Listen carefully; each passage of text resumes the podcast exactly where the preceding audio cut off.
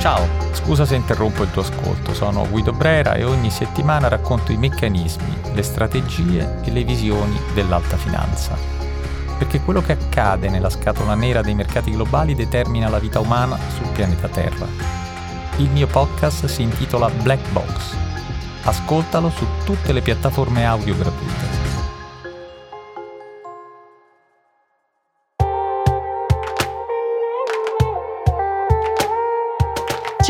Io sono Silvia Boccardi, giornalista. E io sono Francesco Rocchetti, segretario generale dell'ISPI. Questo è Globally, il podcast di Will in cui grazie agli esperti dell'ISPI diamo gli strumenti per analizzare e orientarci tra scenari internazionali in continuo mutamento.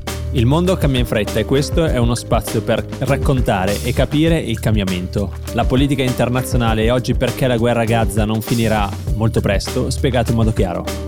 Negli ultimi giorni abbiamo assistito, tra le altre, all'uccisione di uno dei capi di Hamas e di un comandante di Hezbollah e all'accusa di genocidio avanzata dal Sudafrica per Israele alla Corte di Giustizia internazionale. Nonostante il mondo sia attenzionato a quello che sta succedendo a Gaza, nessuno sembra avere il potere o la volontà di mettervi fine. Il conflitto israelo-palestinese continua a mietere vite innocenti, a destabilizzare la regione, a portare paura, sofferenza e ingiustizia. E non finirà presto.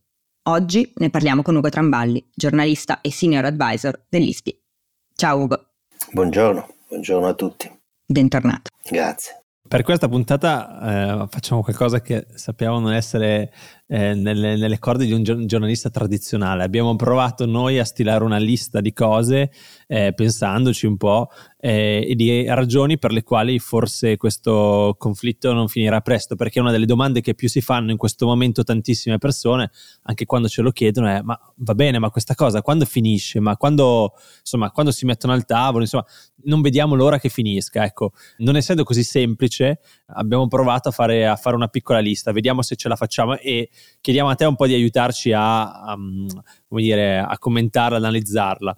Il primo motivo per cui probabilmente non finirà presto è abbastanza semplice. Entrambi i popoli hanno visioni molto diverse sul futuro di quel pezzo di terra, quel pezzo di terra che è per lo più Gaza. No, Ugo, già qua è il primo punto. Quali sono le visioni diverse sul futuro di Gaza?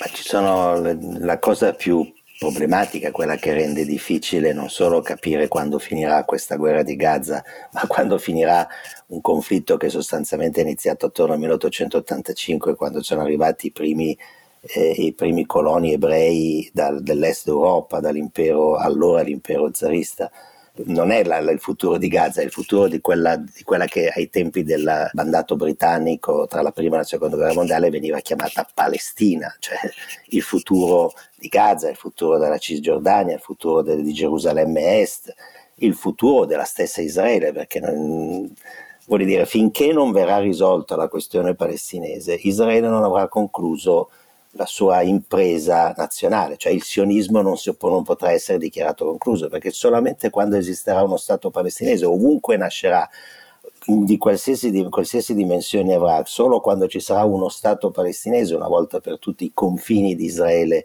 saranno determinati con chiarezza, almeno i confini orientali. È un paese, non si può dire concluso, eh, non si può dire compiuto finché non conosce i suoi confini. Questo è il vero problema, cioè, Gaza è semplicemente, come posso dire, un addentellato, una sezione del grande problema fra israeliani e palestinesi.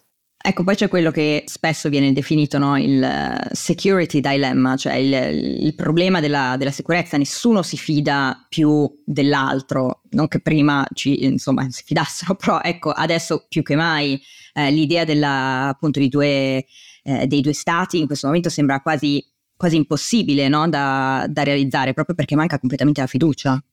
Qualche settimana fa ho finito di leggere un libro sulla rivolta, grande rivolta araba del 1936-38. Mi sembrava di leggere un libro di cronaca di oggi assolutamente uguale. Cambiavano i nomi, ma i ruoli erano sempre gli stessi. Sostanzialmente i due popoli non hanno mai voluto, tranne qualche lodevole esperimento, qualche lodevole, ma è d'estrema minoranza, non hanno mai voluto ascoltare l'uno delle ragioni dell'altro. E questa è la parte conclusiva, tragicamente conclusiva del fatto che non hanno mai voluto ascoltare gli uni le ragioni dell'altro. Vivendo a Gerusalemme come vivo, ho notato, eh, soprattutto tornando due anni fa a Gerusalemme dopo un po' di anni che non ci tornavo, quanto la, la, presenza di Dio, si sia, di Dio inteso all'uso politico di Dio, si sia espansa, quanto odio sia cresciuto, non che prima non si vedesse, però mh, negli anni per esempio degli accordi della trattativa di Oslo eh, c'era comunque un dialogo, oggi, oggi praticamente non c'è. Eh, ed è questo il grande, il grande dilemma. Non riesco a immaginare come sia possibile che adesso, con quello che stiamo vedendo, le cose orribili fatte da Hamas il 7-8 ottobre scorsi, il mostruoso comportamento israeliano che mi sembra più una vendetta che una, un garantire la propria sicurezza nazionale.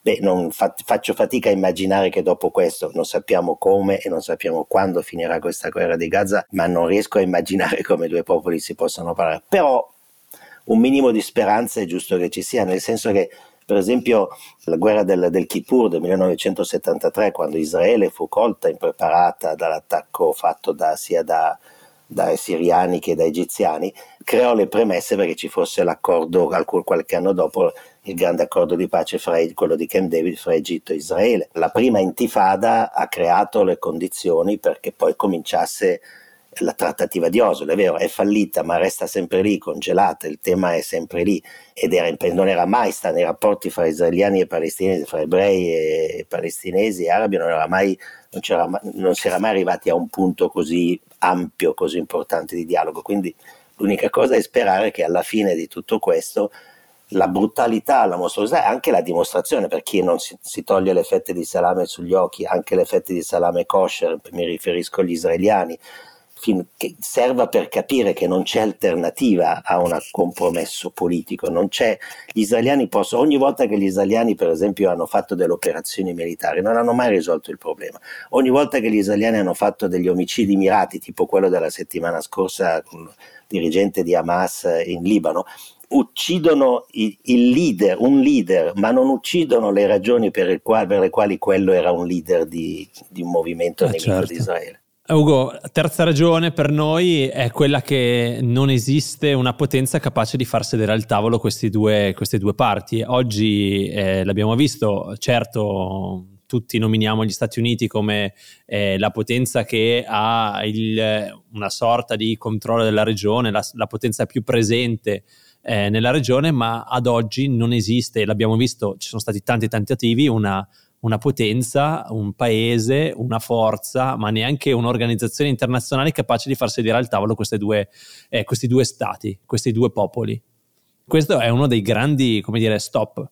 No, c'è, gli Stati Uniti lo sono, sono gli unici che hanno questa forza, se solamente la applicassero coerentemente nel senso che mi pare evidente anche l'altro giorno quando mm. Tony Blinken è arrivato in Medio Oriente, gli israeliani lo hanno aspettato prima di fare quell'operazione tipo uccidere il comandante di Hezbollah, uccidere il capo politico di, di Hamas, sembra, sembra, e non credo sembra, credo, temo proprio che sia fatto apposta per dimostrare che Israele comunque non, non accetta nessuno, ma gli Stati, gli Stati, Uniti hanno il potere, basta che lo applichino questo potere. Cioè nel senso, l'unica volta in cui mm. gli israeliani, gli americani l'hanno applicato con successo costringendo gli israeliani ad avviare il processo di pace fu appunto nel 1991 quando Gene Baker, James Baker, segretario di Stato di George Bush padre, cioè il Bush intelligente, non il Bush figlio venuto dopo, minacciò Yitzhak Shamir, che era un primo ministro molto, anche peggiore di, di Bibi Netanyahu, congelando per esempio i crediti sulle soft loan guarantees, cioè le, le gli aiuti sul credito israeliano, quando cominciò a dire per ogni mattone che voi costruite nei territori occupati noi togliamo, sottraiamo un dollaro del nostro aiuto, un aiuto americano che è enorme, nessun paese al mondo, prima della guerra in Ucraina, prima dell'Ucraina, nessun paese al mondo ha mai avuto gli aiuti militari e anche certo. economici eh, che gli Stati Uniti hanno dato. Ecco, se gli Stati Uniti esercitassero veramente il loro potere, se non ci fosse la pressione anche della, politica interna, perché Israele come Cuba eh, è sempre stato non solo una questione di politica internazionale, ma anche una questione di politica interna per le minoranze, per i gruppi, le, le, comunità ebraiche o le comunità latinoamericane dei cubani scappati dall'isola. Ecco, se gli Stati Uniti applicassero questa loro forza veramente, sicuramente Bibi Netanyahu non potrebbe ignorare la forza persuasiva degli Stati Uniti, perché la Russia non ha questa forza, la Cina non ha questa forza. Naturalmente se gli Stati Uniti esercitassero questo potere, per esempio un paese fondamentale, sempre più importante nella regione come l'Arabia Saudita, che diversamente dal passato eh, certo. vuole partecipare, vuole avere un ruolo da potenza, da grande potenza regionale, beh, i sauditi a loro volta sarebbero persuasivi con i palestinesi palestinesi, notoriamente eh, famosi per essere appunto, per, come diceva Abba Eba, non perdono occasione di perdere ogni occasione. Ecco, i sauditi eh, spiegherebbero ai palestinesi che le loro ambizioni ancora massimaliste non possono essere esercitate perché l'Arabia Saudita è una grande potenza economica ed è certo. religiosa. Però ci vuole che occorre che prima di tutto gli Stati Uniti facciano il loro lavoro. Mm, mm, chiaro. Vero, poi però dall'altra parte sembra anche che nessuno abbia poi in fondo una vera idea realizzabile, no? concreta su come poter risolvere questo conflitto al di, là, al di là delle parole, perché fondamentalmente al centro diciamo, della disputa c'è un po' un problema strutturale, cioè sia gli israeliani sia i palestinesi vogliono entrambi vivere nello stesso e controllare diciamo, lo stesso pezzo di territorio e entrambi pensano che eh, sia il loro diritto, no? Quindi come si fa ad andare oltre? Qual è la soluzione eh, concreta e realizzabile? Un diritto che hanno tutte e due, come appunto viene spiegato da, da, da, anche dagli storici palestinesi, importanti storici palestinesi, Israele è lì per restare, i palestinesi sono lì per restare, quindi prima o poi lo capiranno i due popoli.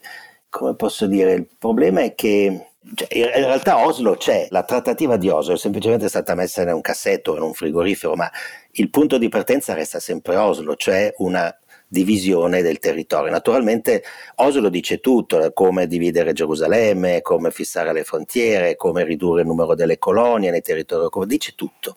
Naturalmente mm. bisogna riprendere Oslo con delle potenze come gli Stati Uniti e l'Arabia Saudita, insisto, perché loro, i due popoli da soli non sono capaci di arrivarci.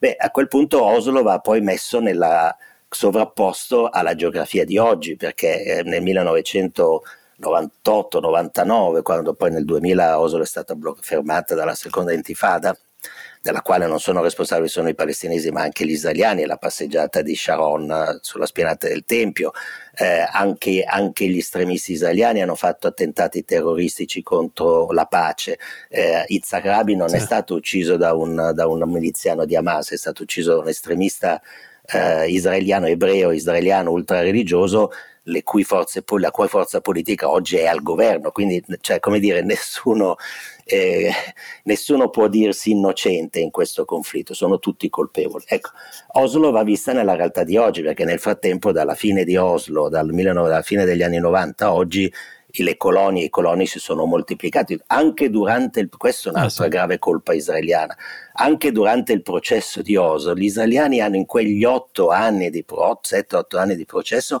hanno moltiplicato hanno esattamente raddoppiato sia il numero di colonie che di colonie ignorando il fatto che una, fosse una cosa essenziale al quantomeno congelare le colonie ecco la realtà di oggi è diversa quindi bisogna pensare a Oslo Oslo.2, Oslo.5 come volete nel senso che la, la realtà territoriale mm. è diversa, quindi per esempio de- c'è chi propone di fare in futuro, cioè cominciare a creare le condizioni per una confederazione nella quale il colono resta colono israeliano nello Stato palestinese, resta cittadino israeliano ma nello Stato palestinese, così pure mm. tanti palestinesi vivono dentro Israele ma restando cittadini dello Stato palestinese. Questo presuppone naturalmente una collaborazione, una fiducia che oggi assolutamente non esiste, È però bisogna, immaginare. Bisogna, mm. non, cioè, bisogna investire sul futuro, non sul presente. Last but not least, ultimo ma non meno importante, le leadership, certo non queste leadership Naturalmente Israele, Israele, non può condurre tutto questo con la vecchia lì con Bibi Netanyahu, eh, non, può, non, può, condurre tutto questo con questo attuale governo, ci vuole un, un, radicale cambio di leadership come anche da parte palestinese. Non so se vi è capitato di vedere le immagini qualche giorno fa di Abu Mazen che andava in visita al Cairo dal Sisi. Beh, sembrava che Abu Mazen fosse uscito dal, dal nuovo museo egizio, cioè sembrava cioè, Tutankhamen per come si muoveva. Ecco, anche i palestinesi devono fare un, un radicale mutamento di classe dirigente, sia mm. generazionale e sia eliminando, togliendo uh, dal, dal, dal panorama politico palestinese Hamas o quantomeno eh, accettare che possa esistere un Islam politico però, non un Islam militare e che anche questo, ripeto, mm. mentre lo dico mi rendo conto che è estremamente difficile. Provo a dare un'ultima ragione, nel senso che una un po' l'hai toccata ed è la variabile attacchi estremisti sia da una parte che dall'altra, tu l'hai detto, è un po' come gli accordi di Oslo, un po' come tanti accordi eh, sono soggetti poi alle variabili sul campo che non sono necessariamente pienamente controllabili dai governi, però eh, l'ultima ragione può essere quella che abbiamo trovato noi è, è, sicuramente il fatto che finché in Israele a capo del governo c'è Netanyahu che ha, ha attaccato e ha legato la sua vita politica alla permanenza di questa guerra, è molto difficile vedere la fine di questa guerra. Sappiamo che, eh, e l'abbiamo visto nei primi giorni, abbiamo raccontato quanto la vita politica di Netanyahu fosse finita per eh, la disfatta del 7 di ottobre, certo Netanyahu è ancora lì, anche perché appunto finché c'è uno stato di guerra e uno stato di emergenza permanente, eh, politicamente lui riesce a sopravvivere, l'abbiamo visto sopravvivere in tantissime situazioni politiche. Questo non è un altro dei grandi ostacoli politici e forse più contingenti di quelli di cui abbiamo parlato fino ad adesso, eh, della fine di questo conflitto?